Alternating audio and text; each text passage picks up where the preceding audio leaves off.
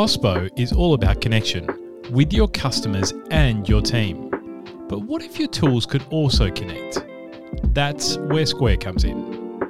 Square for Restaurants connects your front of house to your back of house, your team to their schedules, and connects new revenue streams with your marketing to reach new customers. Whether you have one location or many, Square has everything your business needs to connect your vision to reality. Learn more by visiting square.com slash restaurants.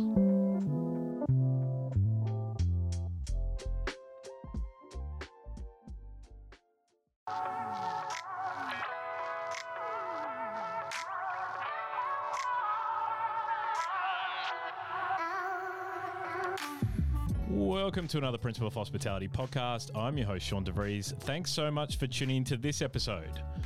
Principle of Hospitality has been developed to tell the stories of professionals within the dynamic world of hospitality. We're straight talking, ethically minded, and a reliable online source of information and inspiration for people in the hospitality industry. Now, with today's show, Today, we have the pleasure of catching up with a guest who joined us previously in 2021 and has since experienced a lot of exciting developments in the hospitality industry. As the owner of Terror Twilight, a successful Melbourne cafe, he's been growing his business and expanding to new ventures since we've last talked. Today, we'll discuss the growth of leaders within inside his venues, the opening of his latest cafe, Hi Fi, the establishment of his new hospitality group called Yolk, and how he balances being a father of two young boys with his thriving career. Welcome back to the podcast, Kieran. Uh, thank you. Thanks for having me back. I'm really grateful to be here. Mate, I've been really I've been really excited about this podcast since, you know, we we sort of organized it a couple of weeks ago because the podcast that we had in 2021 and that we actually recorded in Terror, like we got so much, you know, positive feedback from that on socials about your story and, and, people listening to that, especially at that point. Obviously, you, you know, you've been in the hospitality game for a long time and, and really doing some amazing venues. But since then, you've done so much. And especially with your, what I know, your style of leadership and how much you share about your personal life and how you blend that into hospital as well. Like it's a credit to you with everything you're doing, mate. Can you tell us a bit more since the last time we talked? Talked like the growth of the leaders of Terror Twilight and and how that's contributed to the success. Maybe maybe remind people like all the venues you currently have before yeah, we get okay, started yeah. as good, well. Good point to start. Yeah. So we have four. Uh, we'll say five. Four stores mm-hmm. plus a catering business. Yep. So the last time we spoke, we were sitting in the cafe actually. At that point in time, it was just purely Terror Twilight. Potentially, maybe six months after we recorded the podcast last time, yep. we opened Hi Fi. And Hi Fi is sort of a two for one deal.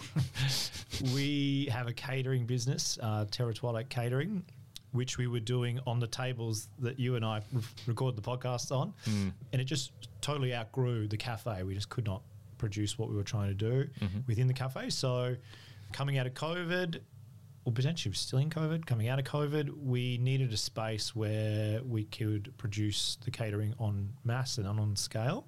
And the shop that we saw had a beautiful, you know, shot those shop windows that fold up and down. Yep. So I thought, look, the catering business is very sporadic work, you know, and it's not consistent uh, income. So let's put something at the front to help generate some form of um, financial income and keep everything afloat. And then Hi Fi really, it was an idea, but then it really took on its own concepts and, mm. and, and style and everything. So we sort of designed two businesses in one. Crazily, whilst doing that and building that, we would also sign a lease on the shop in Moonee Ponds, which mm-hmm. I think at the time we spoke about as well. Yep. So in the space of 18 months, we opened two slash three shops. So we now have Terror, Hi-Fi, Convoy, and my business partner's own Tinker in Northcote. Mm-hmm. It's part of our group now. And then we've got the the catering business. So yeah, four to five shops. We went from maybe 20 employees at Terror to now 120 employees. Wow. Yeah. all within, you know, this is all within 18 months, I guess, of, or two, 18 months, two years of when we spoke last. So some real like huge growth. If you step back and looked back into what we are doing, you're like, wow, that's that is huge. Yeah, some really great learnings in there. some funny stories of opening convoy and the pressures and and stuff that comes with it, opening a new business. Also the same at, at, at Hi-Fi and, and with the catering stuff. But really fun, you know. Awesome people with on board with us. Some great growth from individuals within our business. Yeah, I'm on a personal level, I'm really enjoying what I'm doing, you know. Yeah. And I love it. Love it every day and showing up to work and being able to deliver what we do is is really fun. yeah, I love it, and that's and that's obvious. Like your uh, personality is definitely infectious, and it and it really shows. Like in the venues that you're you're putting up in the Melbourne market, like it's just like you're so personable, and I think that really shows through the venues that you have. Yeah, and I, you know, like, and I- I'm going to swear here, but and I say it's like genuinely actually giving a fuck about the people that come in the door. You know, yeah, yeah, and it's not really a hard thing to do, and it's not hard to have some empathy and care about the people that are supporting you Mm. and supporting what you do. As an owner, or and previously as a manager, if I'm not showing that, well, no one within the, our businesses are going to be able to show that either. You know, Mm. um, and I like to think that seventy percent of the time, eighty percent of the time, we get that right. Yes. and we're always learning. But yeah, it's you got to you got to love it. In hospitality, you, it's it's a hard game. You know, you're showing up to look after people every day. Yeah. You're being super vulnerable. You're putting out a product that you think people are going to like, or and they're going to criticize and judge you. And yeah, you got to you got to show up in a certain manner. How have you gone from 20 to 120 in the last two years successfully in probably arguably one of the hardest times probably since you know the since the early 2000s to really recruit people how have you done that have you play have you used terror as sort of the breeding ground for leadership and then pop those people into the other venues or have you just grown them with every venue that you've had I would say there's a couple of factors. Number two, I need to give full credit to my my business partners, um, Becky Moore and Ben Argentino. We wouldn't have been able to do what we've done without the groundwork of how we operate our businesses, like I guess financially, and the structures and the the number side of it. mm-hmm. I think it's not my forte, but full credit to them that they have a system that you know helps us operate and manage our stores in a financial way that allows us to have growth and have that, that quick growth. yep We also fortunately had nurtured a beautiful group of humans at Terror Twilight that allowed us to expand and take on more work and more projects by purely just that yeah that growth factor that they had and that we created within that team you know. Six or four, three of those people sorry are now as our operations managers. Mm. two of the chefs and one of the baristas is now operating convoy so yeah so it's been a real little nesting pot of of amazing growth and and staff so yeah it's very nice to see Mm.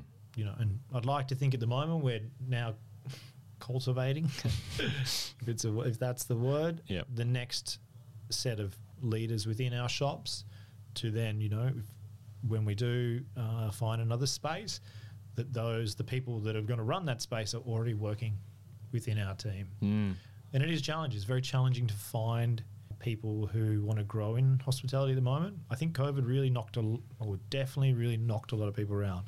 They either left the industry to choose to do you know uni or something else or they just got out of it altogether and they're never coming back you know? Then Mm. there's obviously the international you know students and the pressures and uh, on them. So but fortunately for us we have a great core group. And i think if you look after that core group and you nurture that core group you know you're growing future leaders within your within your shops. Yeah, and for sure. empowering them too actually. That's a big thing that we do. Like i guess i think we spoke about last time everyone has worked for that that owner that is just a, a dictator you know what i mean? Dickhead, yeah. Yes. Dickhead dictator yeah. And that's one thing that we we don't want to don't want to be you know? It's easy for me just to come in and tell you do it this way and, and that's it. But we did this exercise in a staff meeting the other day where we're I was like, look, I want to hear what are three things that we do really well and what are three things we don't.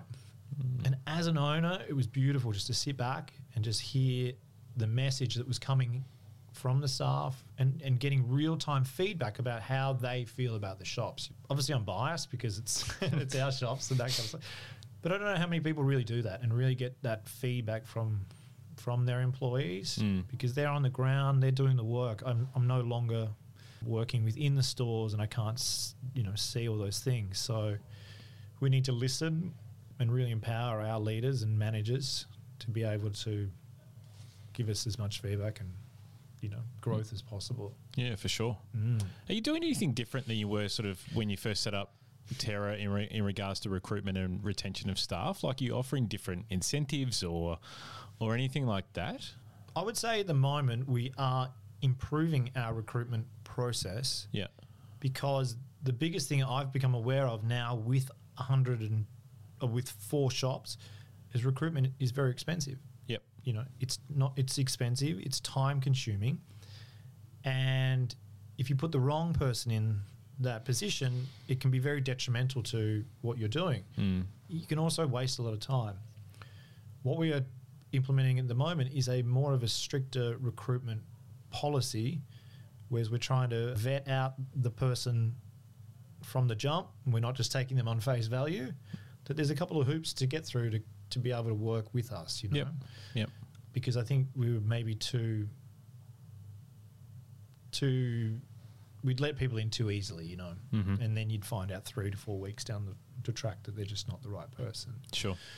But yeah, and, and it's it's such a hard, as you know, it's such a hard game to find people, Mm. you know, people's requests and demands as a and from what they think that you know they're going to get out of the position and what we offer is sometimes doesn't match. So there's a load of stuff, but yeah, we we're definitely going through. Oh, actually, I'll let you know. So we we do a two hour or three hour trial to start. Okay. If that well, after an interview, if that person is then capable enough within that short trial period, we invite them back on a weekend because we want them to see the business at its capacity at its busiest time. Mm-hmm. We want to watch them, and as I like to say, once again with that feedback thing, you have a look at the way we operate. You know, are Mhm. you going to enjoy working in this environment, and can you see what we're trying to do? Mm-hmm. And then we check the references, and if everything works out, they're on board. You know what I mean? Now Yep. that that is a longer process, and sometimes people get through sort of stage one. They're like, okay, well, I'm out. You know, I just really need a job. Right. It's hard, and it's going to make our recruitment harder. But the theory being that we're going to get the right people on board. I think it's. I went for a job years and years back with Andrew McConnell, Mm. and he had a super strict policy of recruitment. But when you go to his venues, I think it shows. Yes. I never thought it 10 to 15 years ago when I did it. But now when I go there, I'm like, okay, I get it. I understand why. I want to say it's working. yeah, I agree. I think that mentality works, and, and, and some venues that even we work with, like they do trials and some don't. Like it really just depends. I think it. I think it's very venue specific and brand specific. But I remember uh, when I was working with a guy called uh, Frank Wilden, which I think a, a lot of people would know uh, from the industry. He would say to me, you know, hire slowly, and then fire, let go people quickly. Yeah. So so really let them go through that process. Let them really understand, like look underneath the bonnet, like understand the engine of the business, and then if they're not working out quickly once they're in, like let them go for their own benefit. Do that respectfully, but make sure that they're not disrupting the business and, and they get an opportunity to move forward and do something else as well. So I think I think that's always like the best way to Yeah. to do recruitment. That's like right. Get the right people on the bus and then find them the right seat. that's right. Yeah, yeah, you know that's I a mean? great way to put it. Yeah. And, and my biggest thought process at the moment is, and I think we were chatting before we started recording, like, what are we offering for when that person comes in? Every cafe in Melbourne is hiring at the moment. Mm. What are we going to do when that person comes on board that they're like, oh, I really want to work for these guys, you know? We then train you, you know, it's like, where do you want to go? Do you, are you just a student who's here two days a week? You just want to come in and do your stuff? Okay, great. You know, we need you to tick off these parameters. Or are you a bit of a hospitality lifer? You, do you want to make a career out of this? Okay, great. Well, there's this whole set of stuff here that we can offer you and and give you from a growth point of view. That's awesome. Yeah, and I think you need to have that when uh, as you grow. You we really want to get, as I just said, the right people on the bus and find the right space for them. You know, Mm. that's definitely something that I've done. Back to your original question, differently from when we first opened Terror, which is like, yep, come in and work, cool. I need to do this. Yeah, you seem to be right. Like, Yeah, here we go. Yeah, yeah, You do that. Ah, but I can't do that. And you'd be like, oh, well, what's wrong with you? now my thought process is totally different. Like, two day a weeker, no problem. What do you want? Monday, Sunday, great. Mm. Come in. This is for you. Let's create that environment where you're comfortable. Yep. Because then, as you said, it shows in the service. They care. They're getting what it's. It's an exchange. They're getting what they want, and I'm getting what Yeah. we need as a business. Just mutual respect and hospitality. Right? Abs- It's hospitality. Absolutely. And the game's changed. Like it's not like when I started. It's like if you don't work five days, four doubles, and you don't do sixty hours, what's wrong with you? You know Mm. that is gone.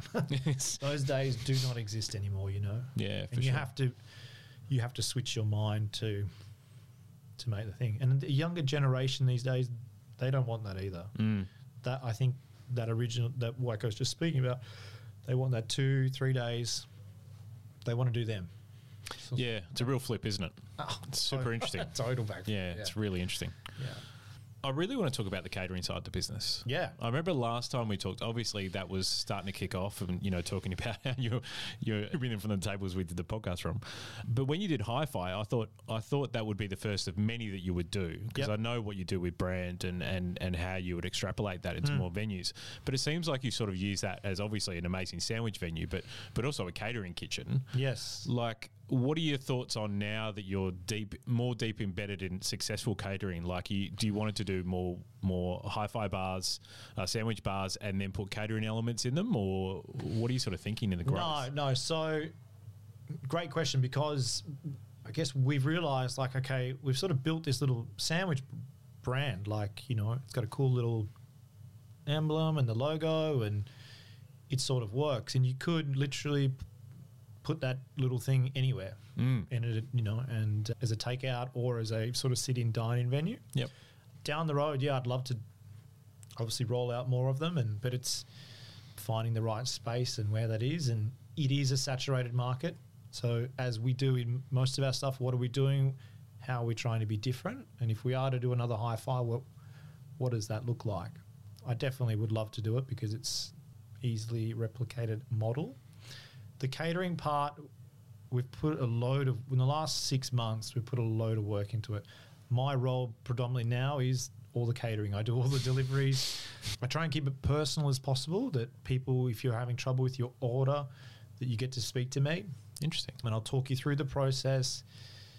The idea that I had in the cafe where it's super friendly, I'm trying to get that into a catering model. So, yeah, we definitely want to grow that. It's growing like really, really well. People love it because it's fresh. We don't, most caterers, from the feedback that we have, is that you can sort of taste that your food's made 24 hours before, or it's kept in a mm. fridge. We pride ourselves on fresh to order. You order, you know, 24 hours before. In the morning, we make your breakfast, we deliver it. We come back to the shop, we make your lunch, and then we deliver it again. A little bit more costly, you're paying a little bit more, but what you're getting and the feedback that we get back from our clients is that the product is fresh, it's healthy, you know, it's vibrant, and we like to change it up. Mm. You know, we're always growing. We're obviously cafe operators, so there's a load of ideas and and new dishes coming on board. So yeah, and we're seeing a load of repeat business, which is great. Clients order four times a week sometimes. Wow. Predominantly, all our business has been photo shoots. It's quite grown really funny. Like we did one or two Really? shoots. There's little studios around everywhere in Collingwood. And by word of mouth, with no marketing or anything, that has just grown organically. So we uh, we would do predominantly most of you know Melbourne's photography studios and, and shoots, and some team, um, sorry, film and te- uh, TV. Sorry. Uh, now we're trying to get more into that corporate market. And there's a lot of little work we're doing there in the background. But it's a forever evolving thing, updating the website. We've just done a new menu, shooting, you know, your packaging, making sure it's recyclable, Yeah. you know, because that's a big thing at the moment. And yeah, and keeping it as personable as possible. Mm. I'm, I love it. Everyone thinks I'm mad. But it's your way of connecting to customers, I'd imagine. It is In a different way, right? Yeah. Yeah. And it also, you know, in one way, it promotes the cafe. Yeah, of course. You know. Yeah. And it, actually, I love too. Sometimes people are like, we love your cafe. Yes. We just found out you do catering. You know, which I had got off a call before I came in here, and they were like super excited. So it's so nice to have that. You know, to go in and chat to the client. Set it, we set it all up for them too. Everything's done. So I noticed that when I had bakeries in my early twenties and started to do started to do wholesale, and the fact that I would get, I actually got more retail business because I was doing more wholesale. Yeah. Because people in the pubs or wherever I was supplying to Mm. would go, "Where's that bread from?" Like that bread's actually really good, and they'll say, "Oh, it's from this bakery around here," and then I would get people. Go, like it's weird how it sort of cross pollinates. It does, yeah. You know. It all, all things. People are like, oh, I didn't know. Oh, that's you. Oh, right. So, Hmm. yeah, it. Um, I really enjoy it. We've got a van. You know, it's it's really starting to become its own, its own thing. And yeah, that, right. That literally went from one or two jobs a month potentially to, well, this week I think we've done an order every day, and then some weeks where, well, yesterday actually we did seven to eight jobs. God. Yeah, so you know, you're like dispersing it at, uh, at morning, everything out, Yep. come back, you know, there'll be some from 10, 11, 12, you're out and you're done. So Wow. good time to listen to podcasts. Subscribe and listen. Yeah, thank you very much. I should do that. And I should actually, say that myself. I need to give you a compliment. Last time when we spoke, you said, and I was chatting about that I was worried that when I'd step away from the business, whether Terror Twilight that being, whether it would continue to be as successful as it was. And you said to me, when you left your bakeries, you found that they got busier. yes.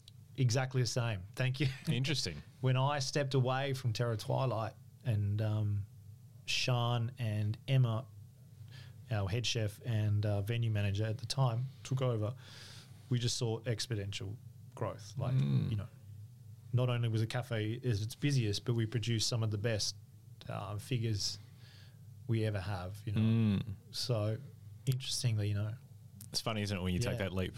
yeah, and Yeah. learning to let go and just Yeah. letting, trusting the people that you've hired Mm. to do what they do with your guidance. You know, Mm. yeah, Thank you for that. that's all right. Um, Thank you. I was unsure when you told me the time, and then when you invited me back in, I was like, I got to compliment him on. that. Thanks, mate. Do you think of this is a bit of a tactical question, but do you think of menu development for the catering business any differently than you do for the cafes? yes, absolutely. Yeah. Okay. because you're giving food that you don't know. Obviously, when you order in the cafe, I take your order, put it in the system, we make it, you eat it. When I deliver it, it's got to be able, I, you mightn't touch it for an hour. You Mm. might touch it for two hours. Mm. You might want to refrigerate that product and eat it four hours later. So, for instance, we do these little brekkie boxes. I think I've eaten a thousand of them, but I'm almost like to the chef, can you make me one, put it in the fridge, and I'm mm. going to eat it tomorrow and see what it's like. Mm. Or can you make that for me and I'll I'll eat it, you know, in, in a certain scenario.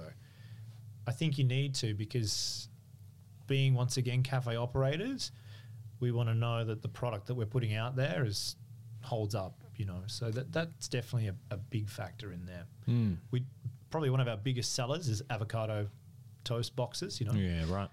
you leave that out for a couple of hours and and it goes. So Yeah. how can we how can the avocado be as fresh as possible that it's, you know, within three hours it's still gonna look and taste Mm. as it should, you know. Do you, do you think now you've been so successful in the catering part that you would do anything like events, like the next level on that, where you're serving at those kind of things as well, or you don't want to go into that at the I moment? I think the biggest thing for me, I'm very I'd say yes to anything. See how it goes. but I'm learning that you got to stay within your stay within your lane. Do you know what I mean? Yeah. We've done one or two of those things where people wanted it of an evening, but if we've sat back and thought about what is it that we do, we are breakfast and lunch specialists, and that's our thing. You know, Mm. and the brand is built on Terror Twilight, and Terror Twilight's a cafe. So at this point, we're just going to stay with with what we do and what we do really well. Mm. And there's you know there's a load of other people out there that can offer that. Yep. It's hard to knock back that business and say no. Yes, our products will hold up if you wanted to have an early evening stuff, but at the moment, purely breakfast and lunch. Okay. Let's talk about Convoy. What did you, because that was obviously not trading when last time we spoke. Yeah. What did you learn from, tran did you transfer the culture that you had at Terror Twilight and put that into Convoy? Or was it something that you sort of built from the ground up and, and allowed that to evolve in its own sort of culture format? Because obviously it's in Moonee Ponds, an amazing, another amazing part of Melbourne, which is growing and, and but very different to Collingwood. Totally. So how did you, how did you go about building that culture in Convoy? We so we took three three of the staff from Terror Twilight into Convoy. I was very headstrong on okay, this is the culture, this is the way we do things. Hmm. Probably to my to our maybe to the detriment. But in saying that, we are eight months in at Convoy, and it has the best culture, team retention, and crew of all the other stores. At the start, it was a nightmare. We could not find anyone. I think Becky, Ben, and myself worked. Well, Ben had been building the place because he built pretty much the, the cafe. Mm-hmm. So he'd been working, I want to say, t- almost two years straight, and then had to, once it opened, help us on the floor. So we couldn't find managers or anything. It was that really hard time. Yeah, yeah, yeah, yeah. So we were all in there, and I guess maybe being in there myself, it was made it uh, alongside Becky and Ben, made it easier for us to implement that culture that we wanted. But I think once again, it's just getting the right people in the shop, and once we did start to get the right people on board, and once they, it's a beast of a, it's 140 seats there, and it's a beast of a place. The biggest thing that we implemented there, which we do on a smaller scale at Terror Twilight, is like the systems and procedures from a service point of view. Mm-hmm. That embedded very quickly. And it's still to this day, they as I was just chatting about that meeting we had the other day. Yeah, yeah. Majority of the feedback from the ten people I think that was in that meeting all commented on the service and the culture of that business. Wow. You can plant that seed and it's organically going to grow. And as long as the right people are in there and they buy into that system, it takes on its own sort of thing. You know? Mm. We were really fortunate to get two key leaders in there that helped champion that that idea, you know, and even from a kitchen side. Mm. But to start with, it was a nightmare. we didn't have enough chefs. We hired a chef, the head chef, he got COVID. We opened with half a team. We ran out of food one day. We had to shut early. Oh my god. We were getting inundated with people. We were just grossly underestimated what was going to come through the door. I think we, yeah, we worked three months straight, pretty much, open to close. Yeah, and it was a nightmare. Our executive chef now, who was the head chef at the time, tried to quit, I think, six times. yeah, I remember walking around Queen's Park with him being like, Wow. it's okay, we're going to get out of it. You know, it's just, we just don't have the, the right people with us, or we just don't have the people Right. there's light at the end of the tunnel. Our oper- we have a new operations team in place now, and Sean, who runs the, the four cafes, she hasn't spent a lot of time there. And she went in there the other day and she said to me, That's the best team we have, you know. Mm. And that's what took what took us probably four years at Terror Twilight took eight months at Convoy, you know, to really to this today to work. I think it's just about having the right people and having a system and something that everyone believes in, you know. Have you changed as a, how have you changed as a leader? Like obviously, Open Terror would have been a lot different from your standpoint. Obviously, you're working extremely hard in Convoy because you know of the staffing situation. But how have you changed as a leader from those two venues? If we look at them just in situ, In the last six months, I would say I've had a vast change in the leadership. I can't. W- once you grow to this level, you cannot do everything. Yeah. You know, and everything can't be like you want it to be. Mm. Potentially, I, well, actually, I was a control freak. I'd want the salt and peppers this way. I'd want that there, and da, da, da, and why isn't that? You just got to say, "Fuck, I can't do that. like, I cannot, I cannot watch everything. I cannot control everything. What I can do is guide people and help fix things with the knowledge base that I have. Yep. My the biggest to answer your question, the biggest thing that I've learned and changed is that I've just got to let go. And I've got to empower the people that we employ because obviously you're employing them for a reason Yep. and allow them to do what you're asking them to do and have the ability to make mistakes and then help correct those mistakes which in then helps with their growth you know because at, at this level you cannot be over everything Yep. it's it's impossible you know and uh, even as a as business owners and the three of us together realizing whose strengths and weaknesses is and backing in each business partner and then also backing in that operations team that we have in place and then that lower venue manager team you know part of me at terror would just want a, re- a response straight away Yep. Whereas now it's like, okay, well, I have to wait for that response. You know, I have to have the right information fed back when it's appropriate. Yep. Do you know what I mean? Hundred percent. So, Yeah. Yeah, massive learnings for me on a personal level in the last six months. Throw two children into the mix, you know, yeah, hugely. Letting go, you know, Mm. I'm probably a way more relaxed person than I was prior to convoy opening. But in doing, in stepping back too, you have a better vision and the ability to look at this, the businesses from the outside. Yeah.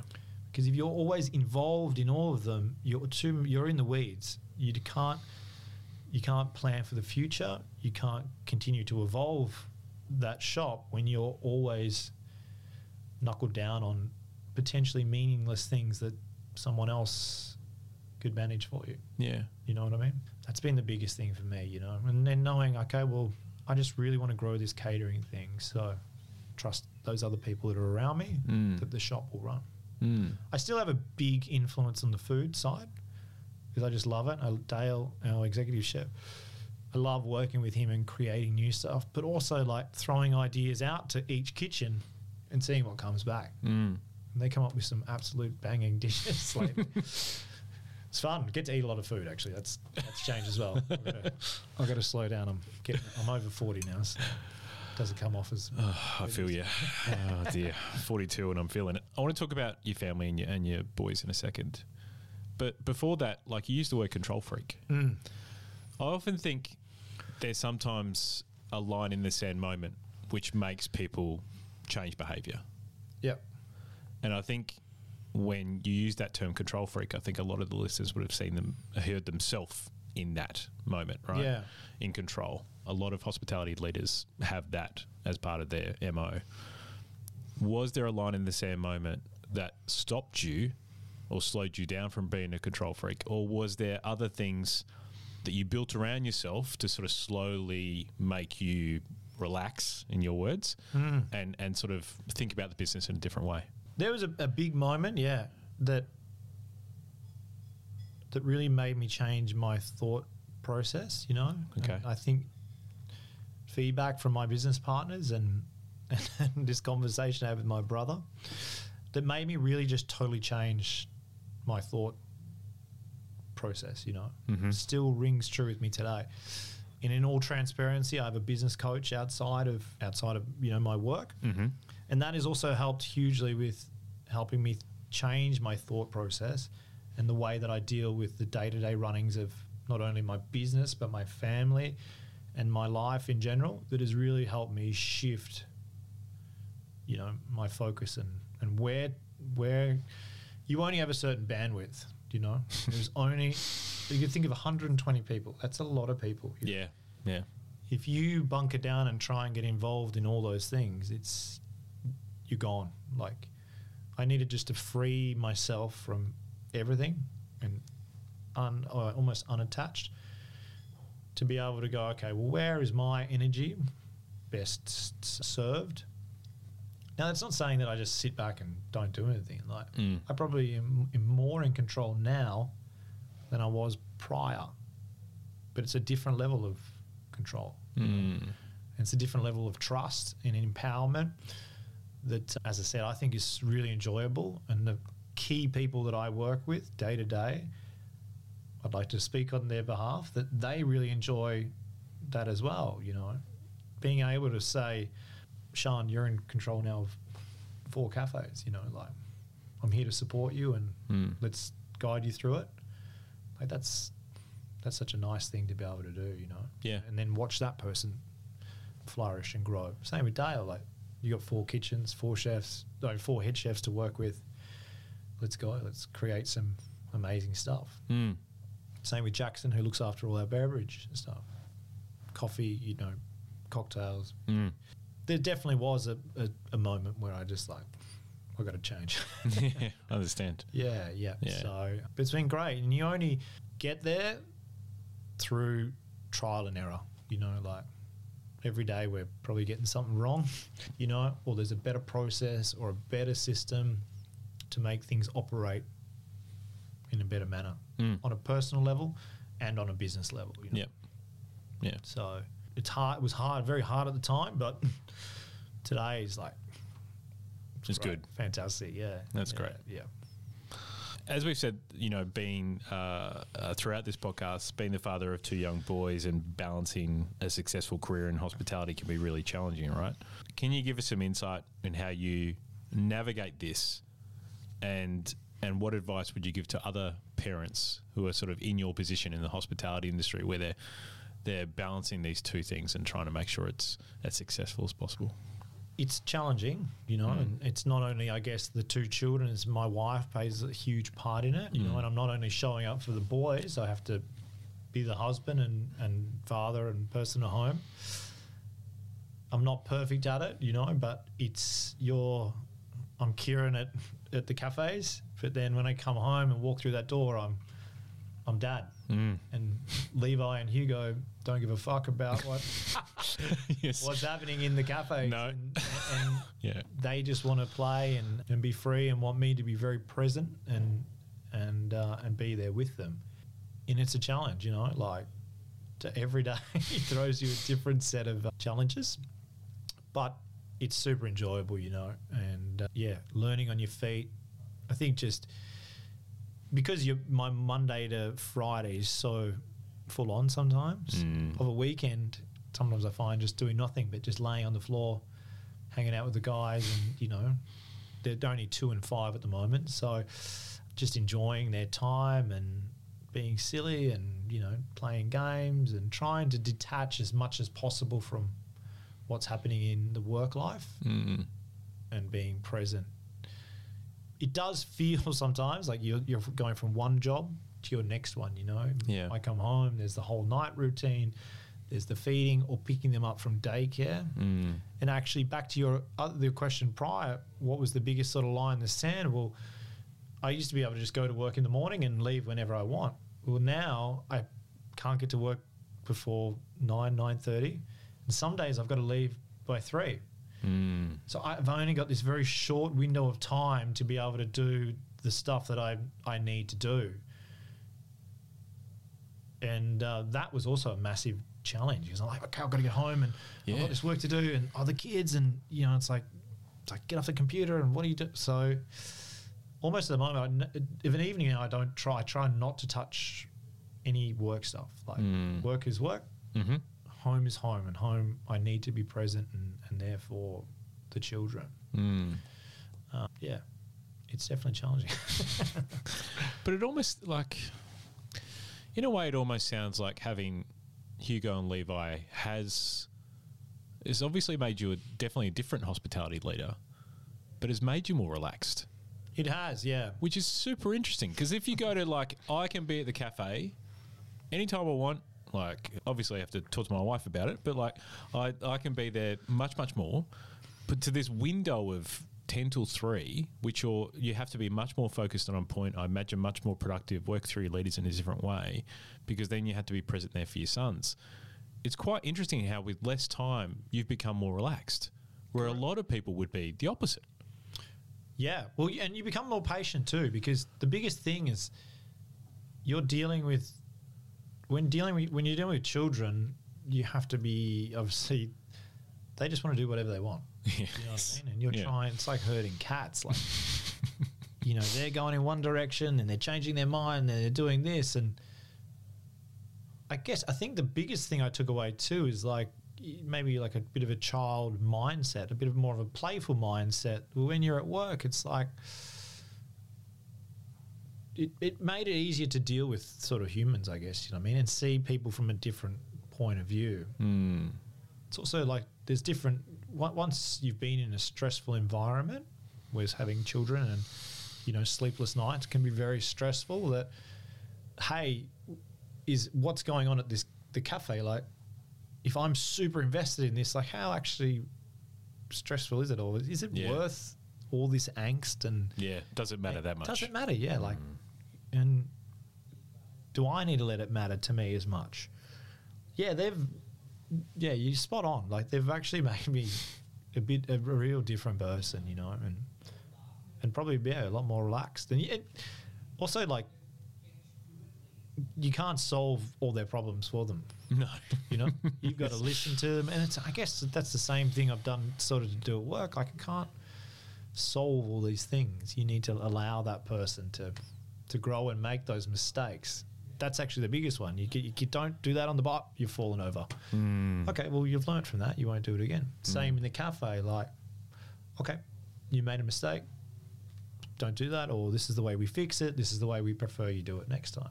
Same sort of thing, almost at home, you know. It, so, yeah, spot on. It definitely has changed my perception on life. Do you think They don't drink baby chinos, which is Really? Yeah, can you believe it? I got two Oh kids. Oh my god. Dad's a cafe owner. You don't drink baby chinos. What's wrong with you? Yeah. They love smoothies. Oh, okay. They go into the cafe and there used to be uh, someone who worked for us, Jordan, and Jordan was the only one that could make them their smoothies. It, they, let me do it now, which is quite funny. That's hard. At least you got at least you got them getting smoothies. So that's Correct. good. Yeah, yeah. Do you think, in regards with your hospitality leaders that you've got underneath you running your running your cafes and your ventures, do you think they've seen this evolution of Kieran? I'll call it into a, a, a an even better boss, an even more relaxed boss. Do you think they're going to move to that sort of mo as well for themselves, and in turn, you'll create a hospitality culture which is even better and even higher performing, but in a even more relaxed environment and, and more ingrained in sort of their own personal life as well as hospo. Yeah, short answer, yes. It's something we're really working on. You know, we're trying to create uh, an hospitality group at the moment, Yolk Hospitality. And within Yolk Hospitality, we want to create a culture and structure that filters through all our businesses, you know. Obviously, all the businesses offer something different. They're all still independent of themselves.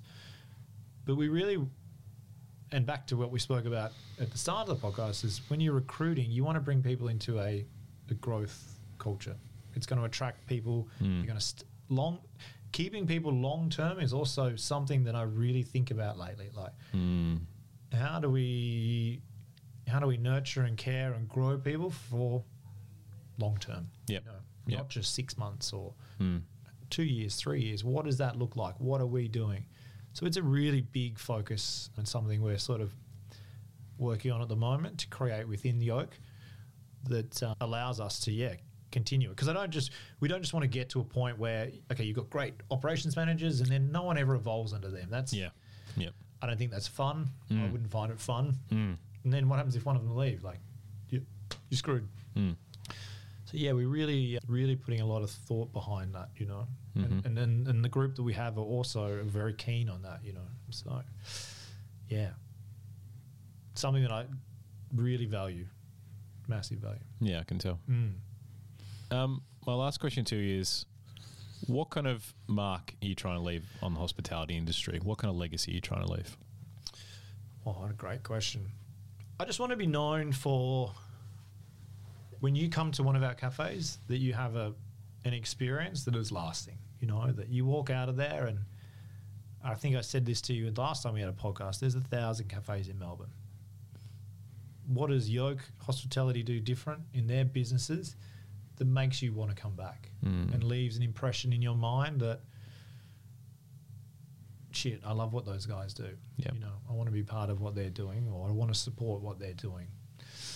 And I'd love, to, on a personal level, I'd love to be seen as an industry leader. You know, funnily enough, after I listened to the podcast that we did last time, I probably never really sat back and thought about the past and the work and the level of work and commitment that I've given to the industry. Interesting. But it's like, fuck, I've done a lot. Like, I've been doing this for 25 years, you know, Mhm. and I'm currently the owner of four businesses. Like, that's pretty crazy. Mm. never would have thought that I would have gotten here. Mm. So I'd like to be down the down the line known as an, an industry leader in the field that whatever I'm, you know, whatever I'm doing. Mm. Do you know what's going to make you feel like an industry leader? Potentially, I already am. I don't know. Yeah, like, I would say so, right? But like, I'm, I'm curious what what everyone uh, what everyone sort of thinks as being a thought leader or being an industry leader. Like, is that do you think uh, are you looking for more panel discussions or, or things like that, or more podcasts? Because you could do all those things really well. Yeah, I guess once you start to gather a knowledge base, you know, and you become potentially uh, well confident in what you're doing, Mm. and then you're happy to put that message out there. Yeah. Yeah, I would say yeah, it'd be nice to have those discussions because once again, I've spent a lot of time within this industry, and I've Yep. seen some really um, some different styles and different methods of doing things, and work with a load of different people. And now I'm at a point where it, it's nice to discuss that with people. You know, it's something that really excites me, and, and you know, as we've spoken about with our staff within our businesses, feedback and and other people's knowledge is is uh, invaluable. You know, Mm. so yeah, put me on a panel.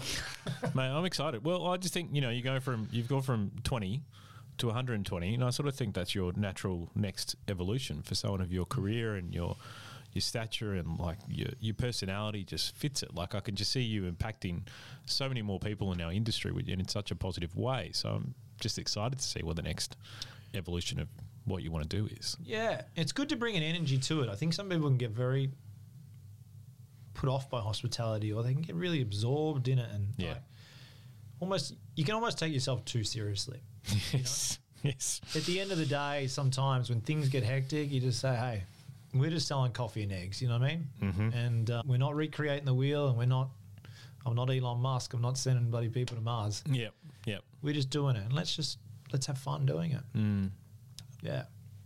My final question to you is like, what what is the plan for for Yolk? Obviously, you've got you know two to three sort of uh, banging cafes. You've got Yep. Hifi. You've got a catering business, which is killing it. Yep. Are you going to do more Hifis? Are you going to do more cafes? What's in uh, the tea leaves for you guys? Uh, currently, at the moment, there's n- uh, nothing in the pipe works. I think because within our four shops, we are creating a hospitality company. Mm-hmm. That would be our big focus at the moment, and growing our our catering business to more of a regular, you know, day to day thing. Because catering is, I'm finding, is quite sporadic at times. Right.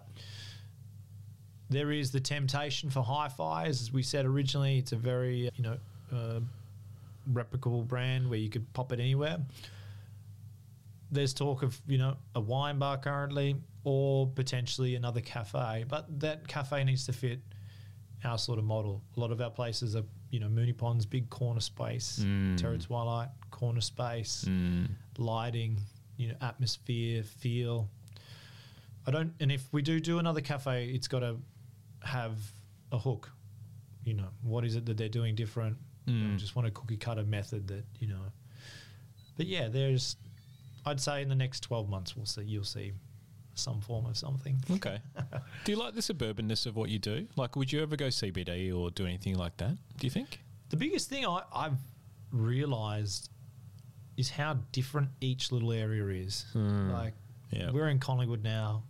I'm I reek of Collingwood.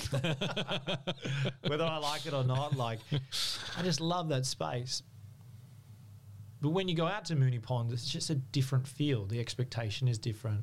You know, the culture out there is different. So the biggest, I guess, thing to learn is like, okay, if we do go into the CBD, what is it? What is the model, and what is the thing that fits in there that the CBD needs or, or wants or Mm. gives back? Same thing with like South Yarra or over the water there. Like, what is that expectation in there, and what does that look like? Those things are exciting. They're a little bit scary, you know, but yeah, we, we love a challenge. So, you know, or is it more suburban, sort of Moonee Ponds way, Reservoir, all that sort Mm. of area out there? The suburban stuff does does throw me, you know. Yeah, yeah. How different is you mean? It is, yeah. Yeah, yeah. Collingwood's a different beast. Like, Yeah, yeah. you know, the people and I get not what you can get away with, but what you can put out there and and people get on and Mm. yeah. But there's only so many spots in Collingwood, isn't there? you can't own the whole strip. No, as we're learning, even with development uh, that's happening at the moment, like it's just uh, there's, a, there's a lot. Good luck getting a park. Oh, it's so hard even parking Yeah. here at Worksmith. I know. Oh, so, I just want to give a shout out to the Yarra Valley Council I'm supporting with parking fines at the moment. yeah. You know, they won't give us a, a permit for a, what? No. We own two businesses, we pay rates, they will not give us a car parking permit. So Oh my god! if you're a councillor listening, Please do a help me permit. out, help me out.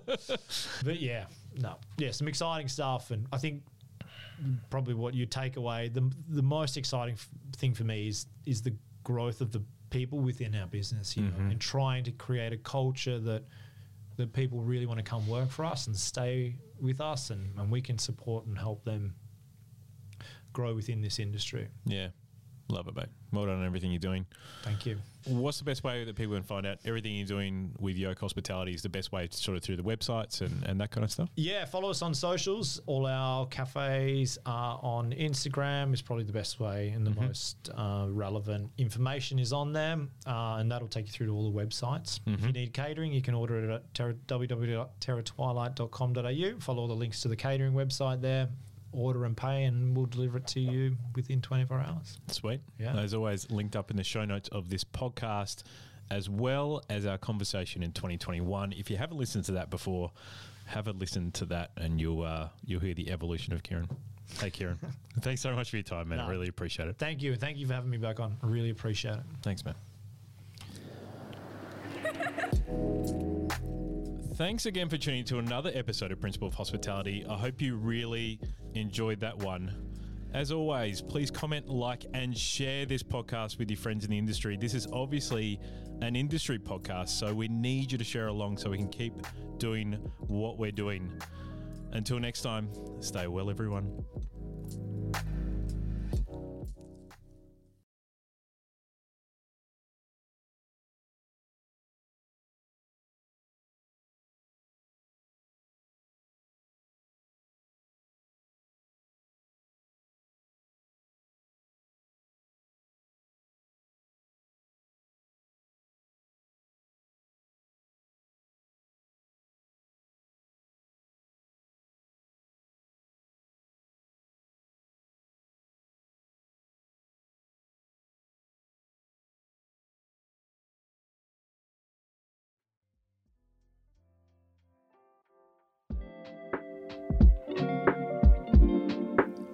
Hospo is all about connection with your customers and your team.